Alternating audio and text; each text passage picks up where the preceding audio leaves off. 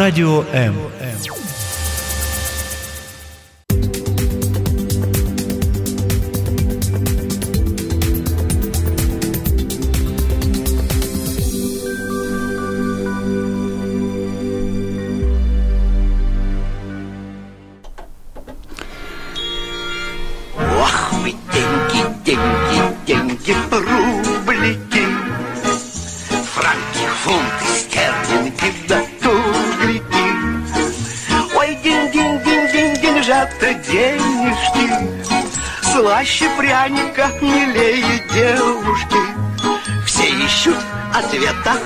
загадка жизни в чем, а мне плевать на это, я знаю, что почем. Все мы знаем фразу «не в деньгах счастье». И чем больше у тебя денег, тем легче тебе верится в то, что не в них счастье. Но что делать, если финансы поют романсы, если у порога вашего дома топчется безденежье?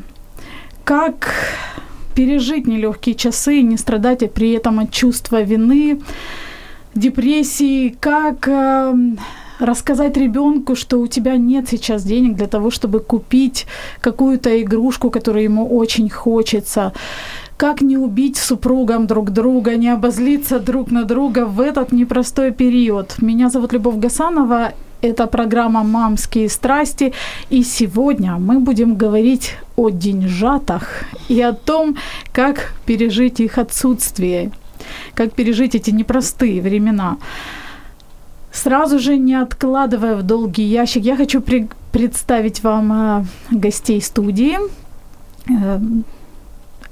Первая наша гостья – это Татьяна Коваленко, мама двоих детей, музыкант, педагог, автор текстов для популярного сайта про мам. Таня получает сейчас второе образование и будет психологом, насколько я знаю. А еще очень увлекается фотографией. Она очень скромничает и говорит, что слишком громко называть ее фотографом, но я видела фотографии очень прекрасные, поэтому мне почему-то кажется, что будет очень нормально называть вас Тань фотографом. К сожалению, война внесла в жизнь семьи Тани свои коррективы, и они вынуждены были переехать из родного города и начинать все с нуля в другом городе, в Киеве.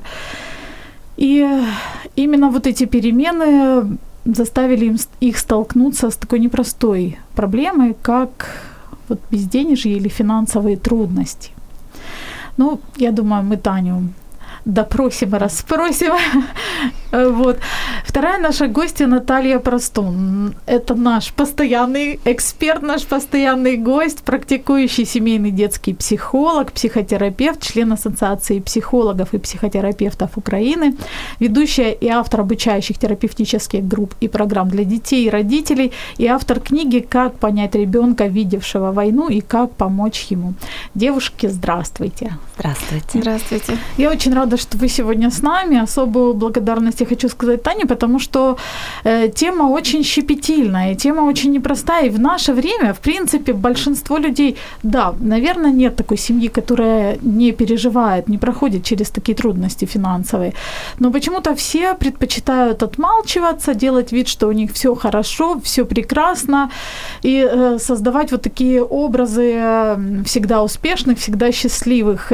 И поэтому э, вот я очень благодарна, что вы согласились прийти и поговорить э, на эту Да, тему. мне это было, честно скажу, не очень легко, но я подумала, что действительно честность с собой, искренность это важнее, чем вот этот образ успешной, востребованной. Есть все в нашей жизни, и об этом нужно говорить.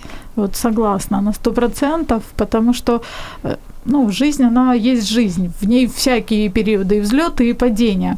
Дорогие наши э, слушательницы, я хочу пригласить вас присоединиться к нашей беседе. Вы знаете наш номер телефона 0800 21 2018, совершенно бесплатно с любых номеров. Вы можете звонить, задавать вопросы нашим гостям. Вы можете позвонить и поделиться, может быть, каким-то своим советом или рецептом, как вы переживали финансовые сложности, как это отразилось на вашей семье и как вы через это, что вам помогло через это пройти. Тань, первый вопрос у меня к вам. Э, я уже сказала о том, что война внесла коррективы в вашу жизнь, и вам пришлось э, все кардинально менять. И да, это так. Вот расскажите, с чем вы столкнулись, когда вот приехали сюда и ну, было два этапа. Я не сразу сюда приехала. Сначала мы приехали в Мариуполь к родителям мужа. Э, там сложность была в том, что э, действительно все все наши заработки остались в другом городе, да, э, жить было практически не на что, но мы как-то вот были у родителей, и они где-то чем-то помогали, но с другой стороны, мы не такую активность проявляли. И вот тогда появилось вот это ощущение, что нет перспективы, город как ты, ну, такой еще то время было, ничего не видно было там хорошего. А вот когда уже в Киев приехали, эм, Э, ну, пришлось как-то более активными быть, чтобы найти здесь квартиру, найти работу, ну, прежде всего мужу, потому что мы, когда приехали сюда, э, младшему ребенку было всего полгода. То есть все началось, когда я только его родила. И это было действительно сложно, все и э, вот были чувства, боже, я родила ребенка, и это все началось, и как, и что, и и одежда, и, ну, я могу себе только представить, как вы И знаете, переживали. что было самое интересное, почему в Киев выбрали? Потому что здесь было достаточно много друзей, я когда-то здесь работала, ну, в командировке ездила, и был такой расчет, что нам, в принципе, должны помочь. Но по факту оказалось, что только одна семья нам помогла, мы месяц у них жили, а, пока искали квартиру. Да? Это единственное, что вот, э, вот вы говорили, какие трудности, это то, что мы рассчитывали на одно, а по факту получилось другое. А потом еще, да, потом еще и родители мои приехали тоже, а у них еще хуже было эмоциональное состояние. У них возраст, у них вообще привязанность уже туда к дому. Поэтому, конечно, да. Тяжело вспоминать это время. А вот в финансовом плане, когда вы здесь обустраивались, да, Киев, э, в принципе, по сравнению с другими городами, это город возможностей. С одной стороны, проще найти работу, но с другой стороны, очень большой э, э, список затрат даже аренда квартиры это, в общем-то, сейчас не дешевое удовольствие. Ну, здесь да, я согласна. Ну, спасибо моему мужу, что он, конечно, брался за все. Начинал с очень маленьких зарплат, а потом как бы все ну, шло по нарастающей, но все равно мало было денег, да. Но вот э, я такой человек, который верит в людей. Я очень ну, доверяю им, и мне как-то мир откликается. А, и вот так же случилось и с квартирой, что мы, когда ее начали искать, нам откликнулась э, очень хорошая женщина, которая сказала, я не собиралась ее сдать, но когда увидела вашу фотографию вашей семьи, я вот решила вам ее сдать, по самой дешевой цене. Это двухкомнатная квартира в нормальном районе, очень близко к центру, и мы до сих пор в ней живем, и она до сих пор не повысила а, арендную плату. То есть мир откликается на то, что когда мир ты в него людей. Э, к нему открыт, да, вот это моя такая э, горячая убежденность что Супер. в моих мыслях должно быть какой-то позитив, чтобы мне мир обратно давал его. Отлично. Наташа, вот у меня вопрос такой. Мне кажется, наши родители, они как-то проще переносили э, безденежье, да? Может быть, потому что все так жили, я не знаю. Но сейчас вот время такое, когда особенно остро и взрослые, и дети переживают, когда нет денег. Вот чем это можно объяснить? Угу. Если мы возьмем послевоенное время, там же была большая депривация в финансах, и все были, ну, ну, наверное, похожее было состояние у многих, и это было легче, потому что не было, я не отличаюсь от других, у нас похоже. То есть если мы в бедности, мы все в бедности, да, там легче. А если все, ну, живут лучше, а я беден, тогда вот как-то я отличаюсь этим, и сразу же я начинаю сравнивать, и мне кажется, что я хуже, или я что-то не могу. И э, поэтому, наверное, вот этот опыт, даже вспомню 90-е годы, да, все были на каком-то, все страдали, как-то, ну, большинство, да, мы не, не, не хочу обобщать, но большинство. И э, дети, они как будто приспосабливаются приспосабливались, наверное, к этой ситуации. Потому что если взять о, о детях, то э, ну, деньги не заменяют любовь, внимание, деньги не заменяют э, какие-то традиции в семье, которые очень простые и недорогие. Поэтому если ребенку дают внимание, э, любовь, если о нем заботятся, если его обнимают, если читают ему книги, и если ценят, верят в него и говорят комплименты, и защищают его, ребенок уже компенсирует вот этот. Это не заменяет. То есть для этого деньги не нужны. Но бывает такое, что вот сейчас, в сегодняшнее время, я вижу, как родители много работают, и вроде есть такое желание зарабатывать, и э, финансы это и безопасность для нас, это и возможность, это развитие. Ну, то есть это что-то так вроде очень много чего, что мы можем позволить. Но сейчас дети, наоборот, у, у них финансы, у них могут быть у родителей финансы, но не хватает внимания, не хватает времени, не хватает любви. Ну, любви это в плане того, что мама любит, а мало времени проводит с ребенком в силу того, что она очень занята, у нее много проектов, а ребенок чувствует, ага, мама со мной не занимается, или ее редко вижу, а точно ли она меня любит? Поэтому бывает, вот, э, когда я работала с вынужденными переселенцами, вот я видела разные семьи, и вот эти семьи, которые дети получили любовь, внимание, заботу, они как-то вот адаптировались, родители не забывали, несмотря на все эти трудности, хотя во время стресса, как сложно, да, нужно самому справиться, а потом уже легче давать ребенку. Но я замечала, что вроде как и сам себя, и родитель такой заботливый, он еще и, и ребенку помогает, он дает эту любовь, да, он заботится, ребенок чувствует с родителем защищенность, и он как будто бы, вот знаете, вот играет вот эту, э, вот эту, ну, вместе, да, с родителем, адаптируется, он может задавать вопросы, он может быть очень уязвим. Все, даже вот возьмем э, те, кто пережили войну, переехали в Киев, э, в Киеве есть школы, где очень э, там обеспеченные родители, ну, если ребенок попал, он начинает себя сравнивать, а э, стресс всегда понижает самооценку. А тут еще хочет купить игрушку. Раньше это было возможно и было больше возможностей, а сейчас родители объясняют, что вот сейчас не можем. У ребенка, конечно же, в начале, прежде чем приспособиться, у него отрицание. А что такое вот отрицание? Это то нет, мама, это нет, ну вот тебя, ты там вот купила хлеба, а я хочу. Ну вот есть такой момент. Потом э, после отрицания идет агрессия. Ну, то есть ребенок может агрессировать на то, что родителя нет возможности, он не может привыкнуть, ему нужно ну, время, чтобы адаптироваться, что были финансы, а тут их нет. А после агрессии бывает такое, знаете, как нужно ну, про грусть. Грусть, э, как потерю того, что было, да, там, а сейчас нужно это принять, что нет. А после вот этой грусти происходит уже переосмысление, да, и принятие, а после принятия новые вызовы. Ведь финансы – это же такой хороший мотиватор. Вот заметьте, э, для э, для вашего мужа это обеспечить мотивацию, обеспечить семью, как-то выжить, да, это мотивация. И он там искал много работ для того, чтобы помочь семье. И это, ну, это было таким хорошим стимулом. Поэтому бывает, когда без денег нет, и я знаю много таких историй с моих клиентов, вот нет финансов, страдания, а потом это как некий вызов что-то менять в своей жизни, идти, пробовать и расти. Но есть два варианта, мне кажется, когда люди либо же складывают руки и вообще да.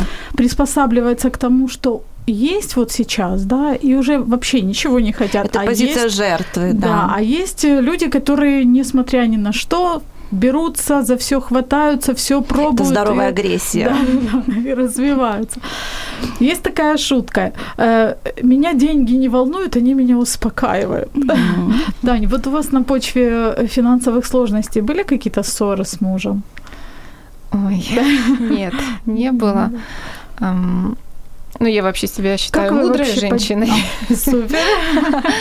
Я знаю, что ответственность за эмоции в семье лежит всегда на женщине. И если я буду э, впадать в панику, показывать, что все плохо, он, соответственно, э, заберет это эмоциональное состояние на себя, и у него ничего не будет получаться. Ну, это закон такой. Потом э, еще э, дети, они тоже считывают эмоциональное состояние мамы. Э, Все их понятие о счастье, вот оно заключается в родителях. Но я не имела права не ссориться, ничего. Для меня это, ну, как сказала Наташа, да, действительно это вызов просто собраться в кулачок и делать то, что я могу делать на максимум. А были моменты отчаяния, когда вот хотелось забиться, там, не знаю, в ванну, Конечно. поплакать? Конечно. Вот э, даже вчера э, разговаривали с дочерью. Э, мы, мы любим говорить о чувствах. вообще стараюсь не об этом много говорить. Мы говорили о грусти. И вот э, просто она, вспоминали, когда она грустит, когда я грустила. И она такая вот неожиданно для меня вспомнила. Мама, я вот помню, когда ты грустила, вот ты тут лежала на диванчике, когда тут у нас все по-другому стояло, и ты плакала. Я говорю, да, а почему я плакала? Ты плакала, потому что ты так устала. Ты так устала от всего. И она это так мне вернула. Мне так удивительно. Ребенок запомнил это. Но, но я этого не скрываю. Э, она должна знать, что бывают э, моменты, когда нужно быть и уставшей, и грустной, и это выражать. Ну, это искусство ну, быть честным с собой, быть честным с окружающим, но при этом не, не пускать руки. Ну, вот для меня это самое главное, поэтому ссора, ну, а из-за чего ссориться, собственно говоря? Я знаю, что он делает все, что может, я знаю, что я делаю все, что могу. Но вот такая у нас, знаете, так карты легли. Нужно Можно как-то... ли сказать, вот, э, ну, мне кажется, вот период безденежья, он семье... Есть, ну, два варианта, да, если так категориями мыслить, либо люди ссорятся, выплескивая друг на друга агрессию, вот эту неудовлетворенность, либо наоборот, э, эти проблемы, они проходят вместе и становятся еще там сильнее, еще ближе друг к другу. Или подавляют, третий вариант. Ага. Подавляют это что? Все эмоции, все свои не говорят про это, страдают и боятся поднимать эти темы, но при этом э, страдают, да. Это сложно говорить о том, что ну, о каких-то проблемах, Поэтому есть такой вот просто, как знаете, как страус там в песок зарыл голову, мне кажется, это, наверное, свойственно больше мужчинам, да, подавлять. Я думаю, что есть такие три варианта, да, там, если мы сталкиваемся со стрессом, у нас мозг выбирает три пути. Это э, там нападение, прогрессию, ага, есть, нет денег, что нужно? Нужно идти искать, прям ходить там, я не знаю, по фирмам, проситься, ну, это про агрессию, да, как. Есть второй вариант замораживания. Ну, все, нет денег, все, заморозился в этом, и сижу, и страдаю, принимаю как факт, и вообще строю так жизнь свою. И третье э, вообще убегание, да, там убегание во что-то, там убегание в какие-то свои, это тоже такое, ну, не решение проблемы, а убегание конфликта, разговоров про это.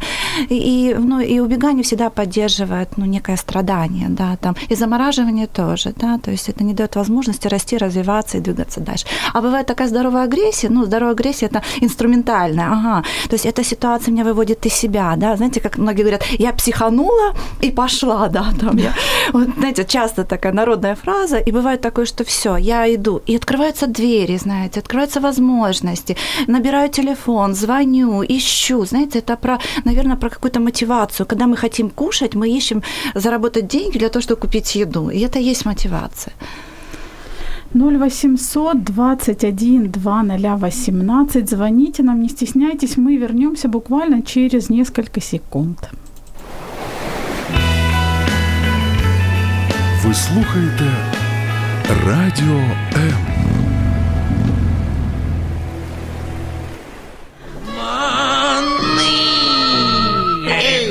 Маны, маны, маны, мы не просим каши манны, мы достаточно гуманны и нежны. Маны, маны, маны, маны, мы не люди, а карманы, а карманам, как известно, денежки нужны. Эх, маны, маны, маны, мы не просим манны, мы достаточно гуманны и нежны. Маны, маны, маны, маны, мы не люди, а карманы, а карманам, как известно, денежки нужны. Это программа «Мамские страсти», и мы хоть и не карманы, но нам денежки тоже нужны для того, чтобы жить, для того, чтобы кушать и для того, чтобы делать то, что нравится. Сегодня мы говорим о том, как пережить период безденежья, как э, говорить э, об этом со своими детьми, так чтобы они, в общем-то, воспринимали это адекватно и не расстраивались. И, собственно говоря, как самим родителям не чувствовать себя виноватыми, не чувствовать, не впадать, может быть, в депрессию от того, что ты на данный момент не можешь э, дать ребенку то, что он хочет, или то, что есть у других, у его сверстников. Говорим мы на эту тему с двумя замечательными девушками. Татьяна Коваленко, мама двоих детей. музыкант, педагог, автор текстов для популярного сайта про мам, фотограф, не побоюсь этого слова, и еще практический психолог. Таня получает второе образование. И Наталья Простун, практикующий семейный детский психолог, психотерапевт, член Ассоциации психотера... психологов и психотерапевтов Украины, ведущая многих разных замечательных курсов для родителей и терапевтических групп, и автор книги «Как понять ребенка, видевшего войну, и как помочь ему». Вот говорим мы о деньгах, да, и о том, о том, что э, нередко у родителей возникает чувство вины из-за того, что они не могут дать ребенку желаемое. Таня, у вас возникало это чувство вины? Ну, конечно. Я думаю, что оно у всех родителей возникает рано или поздно. Но вот у меня очень вспоминается яркий такой случай, когда мы только вот приехали в Киев и месяц жили у вот этих моих друзей, ну, они как бы на, на нормальном уровне были финансово, хорошо себя чувствовали, а у нас дети родились практически одновременно. Моему было полгода, и дочке моей подруги было полгода. И вот они приглашали э, раз или два раза в неделю к э, дочке персонального, ну, скажем так, массажиста, она учила ее плавать в ванной, их дочку, все там делала, игралась, и, соответственно, э, физический тонус у ребенка был такой э, хороший, она была такая крепенькая, а мой сын был такой худенький, э, слабенький, меньше ростом, и вот я когда видела вот то, как занимаются, как ребенок, вот, как это помогает ребенку эти занятия, вот я тогда, у меня прям, ну, было такое чувство, я не могла понять, почему у меня такое плохое настроение. Потом, когда я заглянула внутрь, поняла, что я просто испытываю сильнейшее чувство вины, что я не могу того же самого дать моему ребенку. Но это было только после переезда, потому, поэтому у нас там вообще было как бы, ну, об этом даже заикаться не стоило. Но на самом деле это не так и нужно было. Я же могла и бегать с ним, и, эм, ну, там, гулять, ну, не знаю, зарядку делать. Как бы все в моих э, руках, я это потом поняла. Но вот это вот чувство, что ты видишь, как у других, да, и тебе хочется то же самое для своего ребенка. Но потом, когда ты подумаешь, понимаешь, что ну, не обязательно таким путем, есть другие пути, да. И вот просто надо об этом периодически вспоминать, что деньгами не все покупается.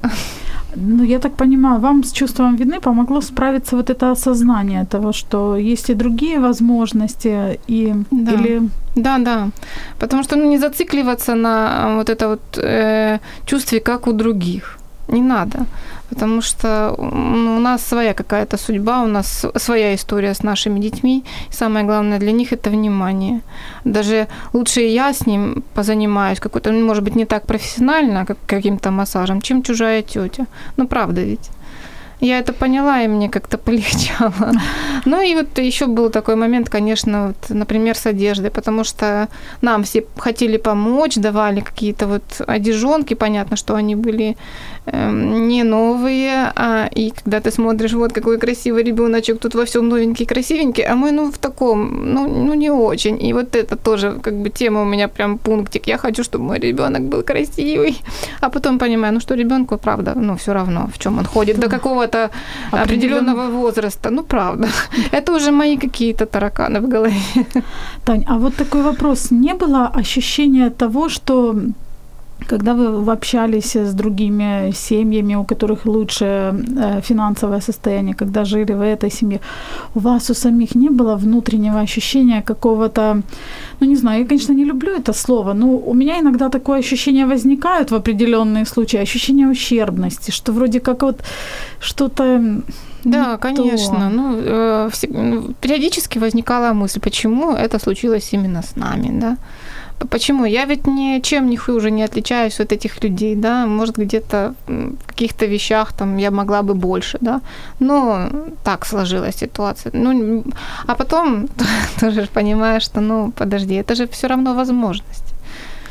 А может быть, э, потом будет у них по-другому. Ну, я никому не желаю зла, никому не желаю, чтобы у них там что-то было хорошо, но всегда считаю, что нужно себя поменьше сравнивать с другими. Вот, ну, да, это, это рецепт. Самая большая проблема не сравнивать. Это тяжело, да, не сравнивать, но об этом надо помнить и стараться этого не делать.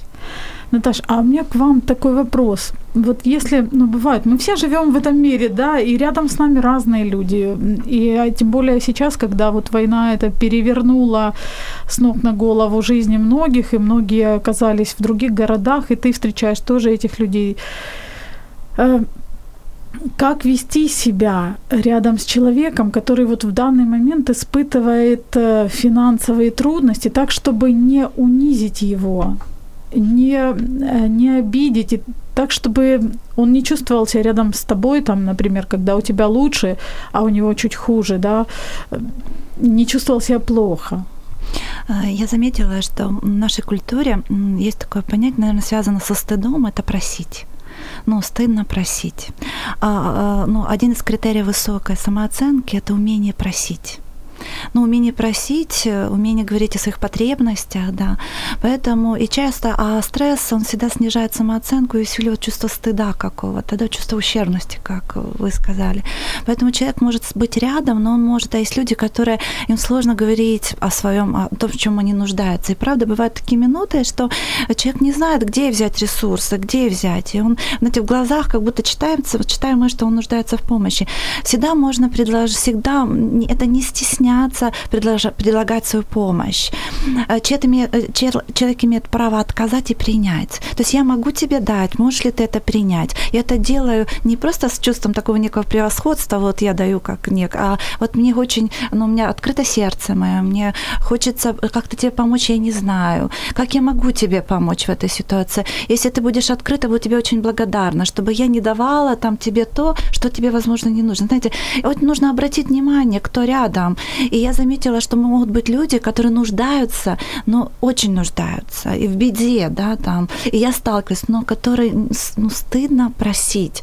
Поэтому, если я вижу, я могу предложить. Если я могу, это обогащает мой внутренний мир. Но, знаете, мир, наверное, становится добрее, когда мы, мы занимаемся благотворительностью, когда мы что-то можем отдавать. Когда мы что-то отдаем, мы принимаем от людей. Также благодарность. Благодарность – это тоже то, что нас обогащает, наш внутренний мир, да. И про это, э, например, если мы можем что-то дать, это, э, ну, это, наверное, зона такого, ну, наше развитие, это наша какая-то самоценность также, что я могу. А, э, наверное, бы такая рекомендация для тех, кто очень нуждается, ну, просто, ну, не бояться, рисковать, да, попросить. И вот первый опыт, если будет, да, не, не впрыгнуть в стыд, а это нормально, это нормально сказать, что я, мне нужна, если можете, пожалуйста, да, там. Да, 0800 21 2018 вы можете позвонить, задать ваш вопрос, либо же поделиться своим опытом, э, что вам помогало справляться с финансовыми трудностями и, может быть, выйти на какой-то новый, лучший уровень. Таня, а скажите, дети, вот, э, ну я так понимаю, Георгий был совсем маленький, да? Да. А Мария была уже, ну так, девочка постарше. У нее не возникало вот истерик на почве того, что вот я сейчас хочу вот это, а мама не может купить или папа не может купить? Ну, здесь я, наверное, вам не помогу, потому что это совершенно другой ребенок, моя Мария. Она совершенно спокойная, она такая разумная. Мы где-то заложили понимание того, что когда нужно, мы купим. Ты заяви о своих желаниях, мы там распределим наши возможности и купим, когда нужно. То есть она это всегда понимала, и ну, никогда у нее истерик не было.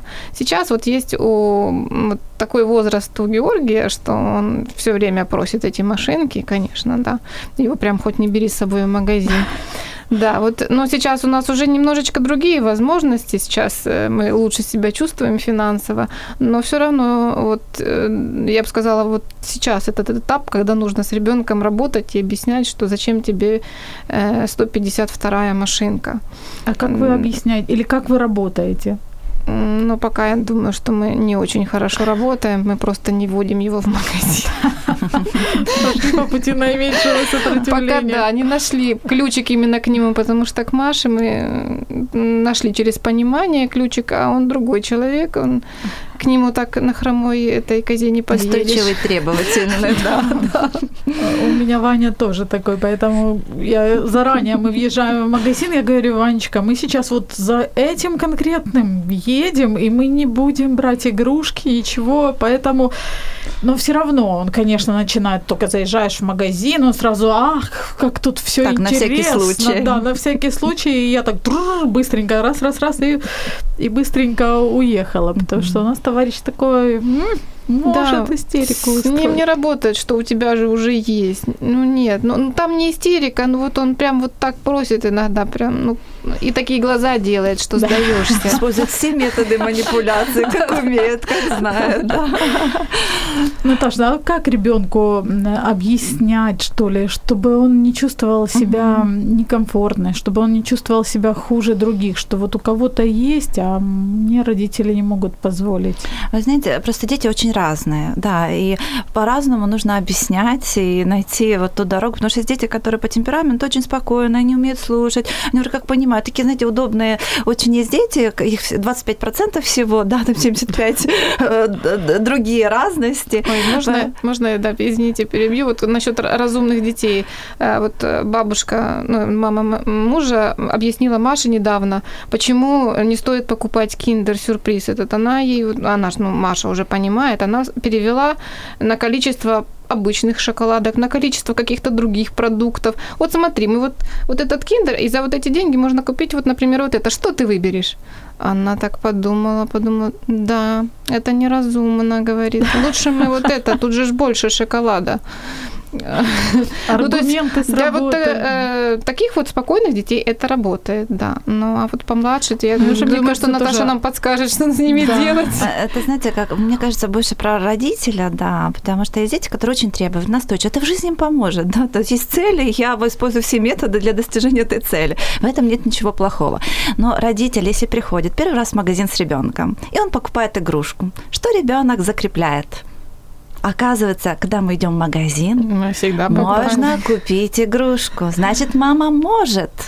А потом, если мама говорит, у меня нет денег на следующий раз, вот нет, не могу, ребенок уже не понимает. Поэтому вначале нужно походить с ребенком, ничего не купить. Вот. А потом Вот уже... чем была моя ошибка. А потом уже купить. Да, и купить так. Вот это мы берем, а он просит еще. Нет, вот это не, выби- не берем. И обязательно объяснить ребенку почему. Объясняем не сверху вниз, вот ты, он не услышит, а вот глаза в глаза. И ребенок будет, опять же, манипулировать. Но есть у мамы большое чувство вины, там, связано с ее жизненной историей. Конечно же, мама думает, что же я не куплю, ребенок так просит, а он так плачет, а он еще упал на пол. Нет, все подумают, что я плохая мама. Нет, надо купить. И тут мама спасает не ребенка, а себя от чувства вины, а ребенка поддерживает вот это желание. Ага, сработало, получилось. Следующий поход в магазин будет таким же театральным, понимаете? Таким же эффектным. Да. Поэтому тут уже с родительской позиции, вот то, что вы, Люба, говорите, вначале предупреждаем мы, мы заходим, и важно, мы предупреждаем, у нас столько-то денег, нам нужно, есть список, вот то, что мы покупаем, помоги мне положить в корзину то-то и то-то, то-то. Ребенок так он рад, что он может поучаствовать, да, и если мама купила полезное печенье вместо игрушки, он уже такой идет, думает, «М, у меня даже что-то есть тоже в этой корзине, но мое, да, да. Вот, э, Наташа, возникает у детей вообще какая-то связь или ощущение неполноценности из-за того, что у него нет того, что есть у других? Вообще это детям свойственно? Или? Да. Э, а, Знаете, бывает, вы замечали в садике, да, там в садике обычно дети не всегда, там что, ну, девочки больше, конечно, они там любят платьечко и так уже могут сравнивать себя, вот, а, ну, э, бывает, детям не так важно, как они одеты, да, там важно, есть любимая игрушка, и некоторые таскают в сад самые любимые игрушки, все. Их не так много, но есть любимые. Но вы знаете, наступает 9-10 лет, 10 лет это когда уже кроме э, каких-то своих удовольствий уже ребенок очень нравится другим.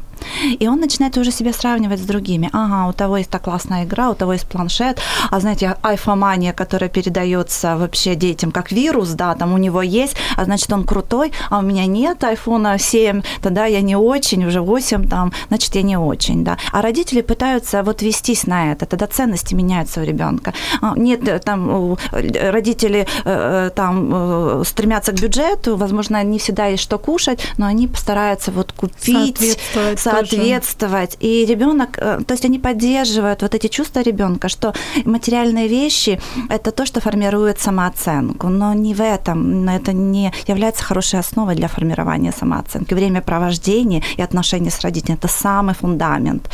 Поэтому вот и подростки. Подростки очень важно. Подростки очень смотрят, если родители покупают ношеную одежду, не ношеную одежду. Для подростка это важно. Сколько я работаю с подростком, многие говорят, что им не нравится одежда, если была у кого-то. Им хочется, пусть она будет, но вот их, да, что-то.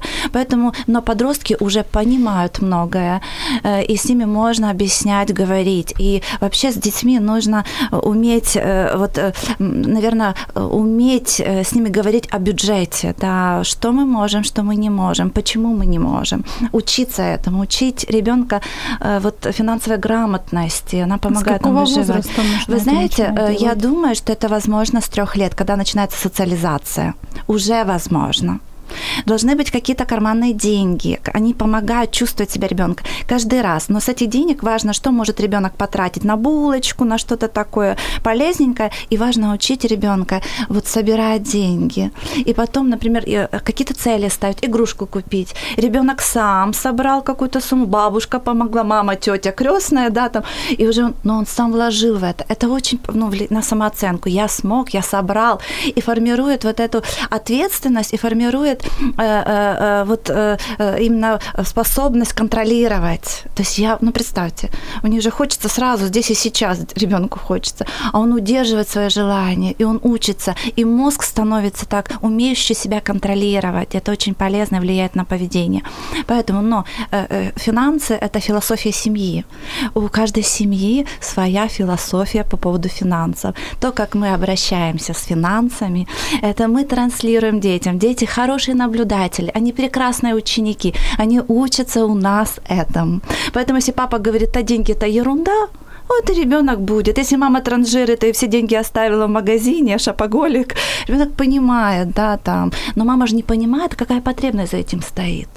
И ребенок потом, родители не дают внимания, у меня была девочка одна, не дают внимания, она говорит, так, а теперь купи, покупай мне, папа, самые дорогие куклы.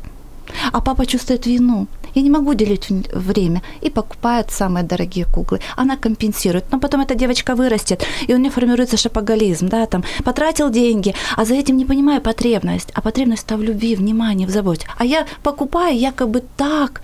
Это суррогат внимания, да, даю внимание себе. Поэтому важно знать для семьи, что такое деньги.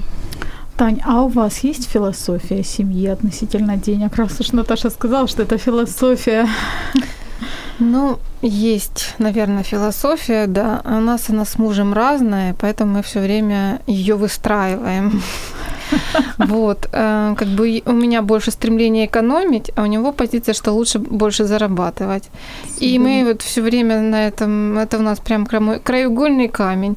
Ну, как-то договариваемся, да, договариваемся. А с детьми, вот с Машей начинали мы с того, что она копилку собирала и потом собирала на себе на игрушку. И она действительно, вот этот она выбрала обруч, который крутить вокруг талии, и она его особенно ценит, э, потому что он был куплен на ее деньги. Да. А с какого возраста вы начинали вот работать на... в этом направлении?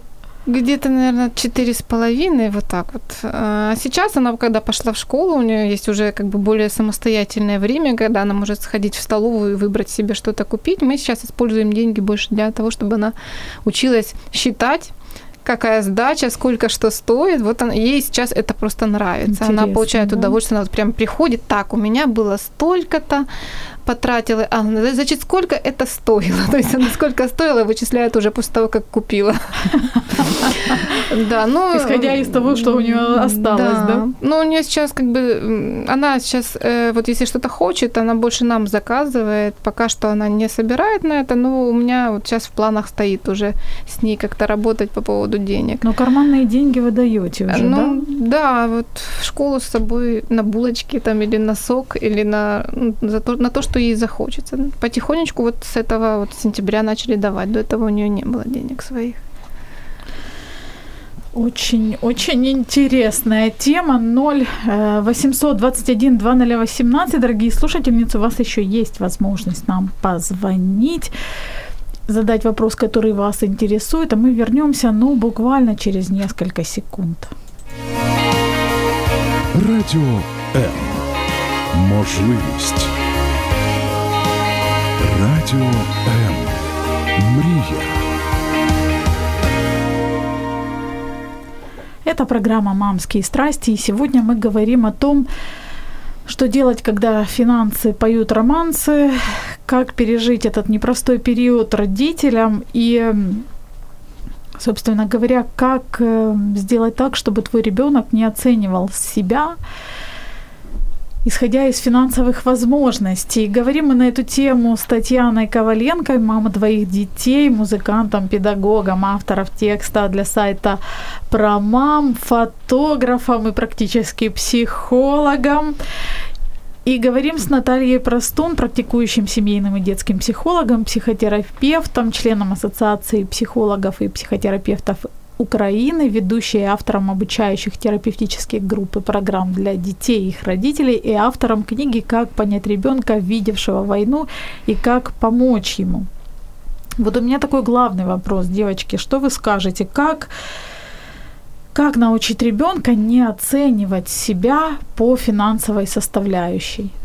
Да, до определенного возраста они, может быть, и не сильно оценивают, да, но вот потом все-таки начинают. Тань, что Ну, вы У думаете? меня м, со старшей дочерью такая позиция. Я всегда подчеркиваю ее какие-то достоинства. Я говорю то, чем она э, выделяется среди остальных э, детей, и о том, что вот у нее у тебя вот это хорошо получается, вот это. То есть я смещаю ее акцент не на материальных ценностях, а на личностных ценностях и, может быть, как бы духовных ценностях, да, что она, вот она недавно мне пришла, рассказала, как она расплакалась, услышав знакомую песенку, которую услышала из садика, и вот все, пла- э, она плакала, все не понимали, почему она на музыке плачет, а у нее просто вот нахлынуло на нее. Я ей объясняю, вот смотри, это у тебя такая чувствительность, у тебя будет возможность выстраивать хорошие отношения, потому что у таких людей они очень хорошо чувствуют других людей. Вот это твое, это твое сокровище, это то, вот, чем ты в эт- этим в мире можешь, не знаю, сделать его лучшим, лучше вот этими своими качествами. И у нас как-то даже не возникает таких вопросов, что я там хуже или лучше. Она оценивает себя именно по каким-то достижениям своим. И мне кажется, это самое главное. Эм, Просто как ставят приоритеты родители, так же будут ставить приоритеты и дети. И она иногда говорит там вот в садике было, вот там пришла с такой-то игрушкой, я себе тоже хочу. Говорю, ну давай подумаем, что тебе даст э, обладание этой игрушкой, да? Она, ну, ну, как-то мы рассуждали об этом, и она сама пришла к выводу, что не так-то он, уже ей это хочется. Потому что всегда есть гораздо ну, интереснее занятия. Она очень любит рисовать. Я говорю, ну, давай я тебе лучше краски куплю. И ты нарисуешь новую картину. Ну, она, да, она соглашается. Поэтому вот, мне кажется, расстановка приоритетов э, в этом секрет. Наташ, а вот у меня вопрос к вам такой. Многие родители, вот, ну, это нормальное явление, когда ребенок что-то видит у другого и говорит, я хочу. И вот чтобы покрыть вот эту вот э, неспособность да, дать ребенку э, то, что он хочет, родители апелли- оперируют к такому понятию, как зависть. Ай-яй-яй, как нехорошо завидовать. Ты завидуешь. Вот что вы можете Ты сказать? не имеешь права, это такое послание, ты не имеешь права хотеть. Да, все, да. блокирование желаний, потом вообще человек не знает, чего он хочет, а ну, потом он находит тех людей, которых хотят для него, да. Такая зависимость, да. Поэтому ни в коем случае так нельзя. И зависть, конечно, про зависть нужно же понимать, да, потому что родители сами не понимают, что такое зависть, потому что в зависти может быть и признание какое-то, да, и желание свое, своя потребность, да, но и агрессия, что этого нет. Поэтому, э, конечно же, дети все хотят, и это нормально. Дети любят игрушки. В садик они идут также, и дружат они из-за игрушек. Школа уже там по-другому, уже другие ценности есть. Подростки там совершенно другие ценности. Поэтому э, э, важно говорить, что да, это классно, что у тебя есть желание, поэтому у тебя есть карман, где можем собирать. Я буду у меня сейчас нет возможности, нет денег, но я буду тебе помогать. У тебя есть мечта. Это формирует такое вот э, ну, стремление к цели у ребенка. И в то же время ребенок знает, если я хочу, я могу это иметь. Самое главное, что нужно подождать и на какие-то пути достижения, да, понемножку. Дети так подключают всех своих родственников к этому, к цели, но зато ребенок работает, понимаете? Поэтому не бояться этого. Хочет машину ребенок уже в подростковом возрасте, пожалуйста, открывайте счет и ложи, собирай на счет. А потом уже, знаете, как все подарки, все, есть мечта, есть стремление, то это воспитывает. И подросток уже, у меня были в моей практике, когда подросток уже у него есть мечта. Это, я говорю, богат человек, который имеет мечту, хотя возможностей нет таких больших.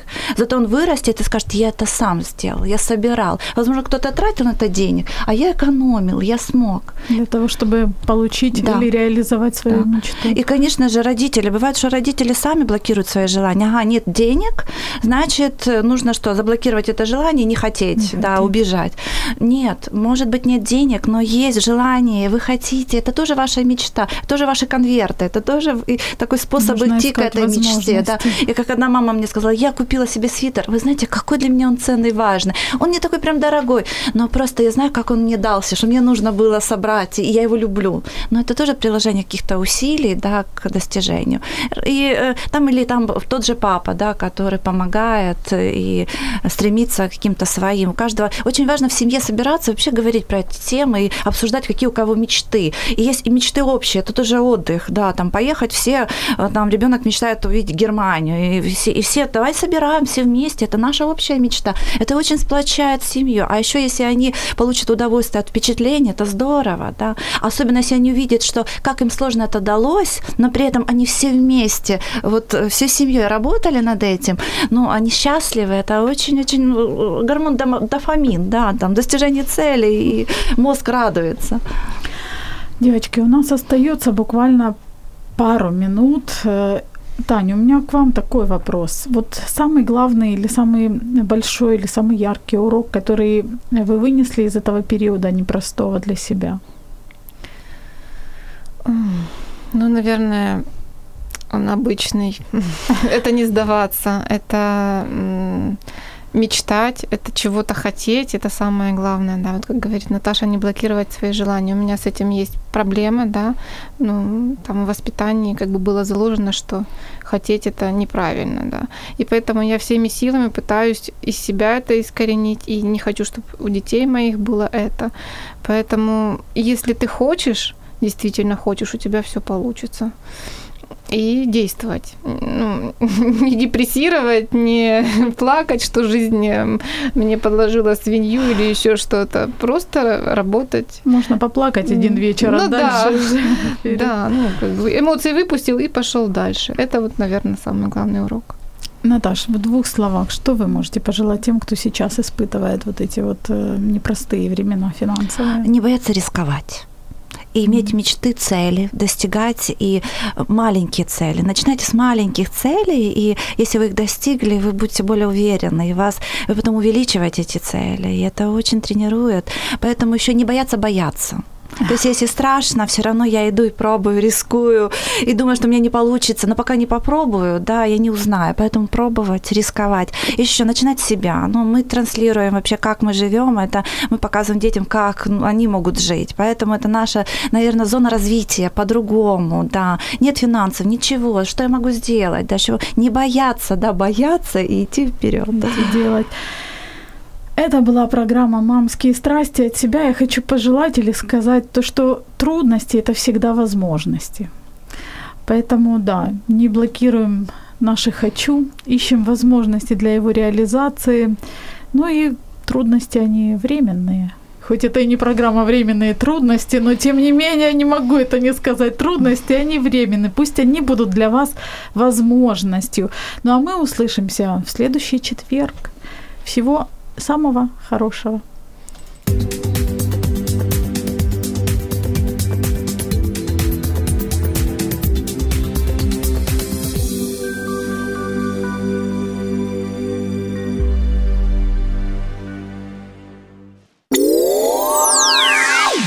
Радио М.